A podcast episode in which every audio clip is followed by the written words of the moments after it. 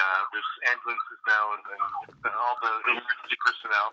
I'm watching. It was a, uh, a huge, huge boom. That's former Toronto resident Steve Epstein speaking to me by phone from his apartment in Ashkelon, Israel, just moments after a rocket attack hit a house across the road from where he and his family now live. The Epsteins had fled to a nearby shelter when the air raid sirens went off in the Afridar neighborhood of Ashkelon.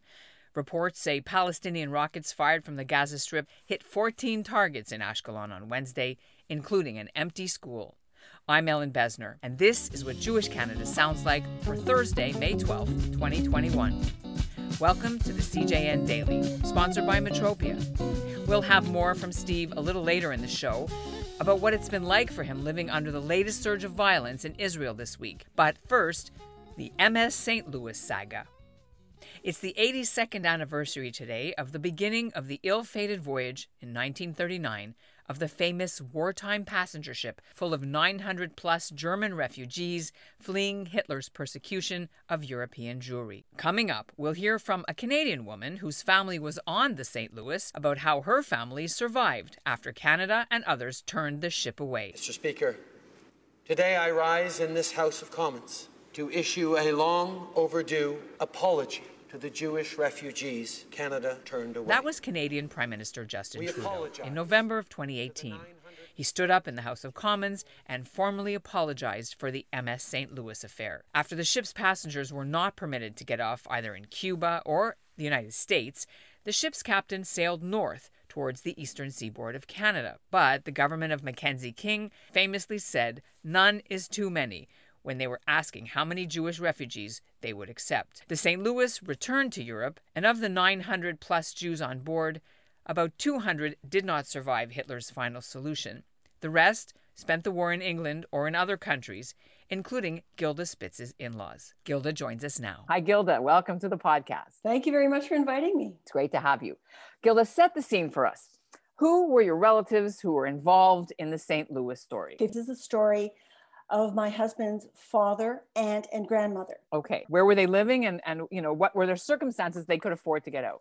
They came from a city called Breslau in eastern Germany. Actually, that city is now part of Poland, not Germany.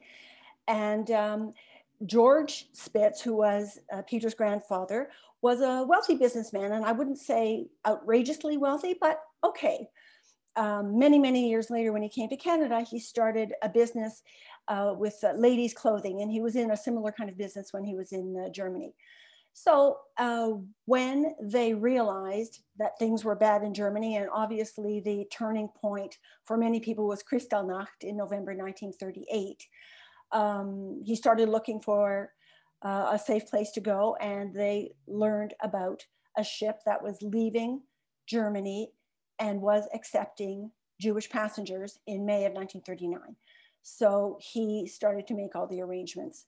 Uh, part of the story here is that he decided to go ahead of his of his wife and two kids.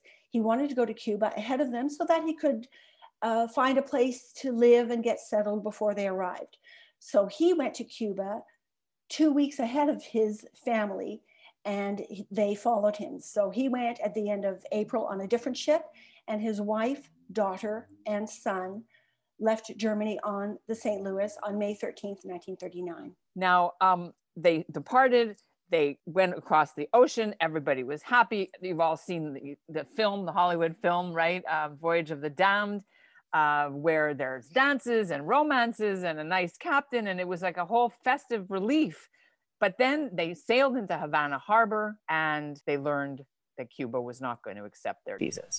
Yes, but George arrived two weeks earlier when before this law was enacted. So he was allowed into Cuba. Two weeks later, the rest of them were not.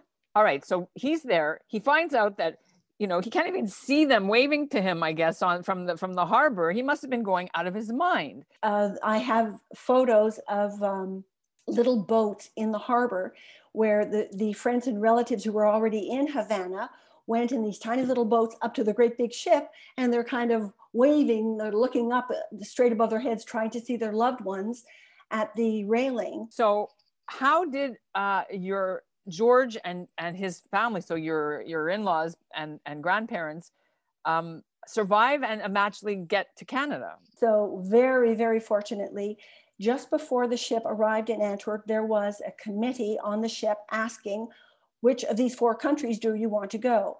And Vera Spitz, who is uh, my husband's grandmother, said she wants to go to England. She and her children wanted to go to England, and that turned out to be the safest place. How did they get together after the war? Um, George was still in Cuba, and Vera was in London with her with her kids.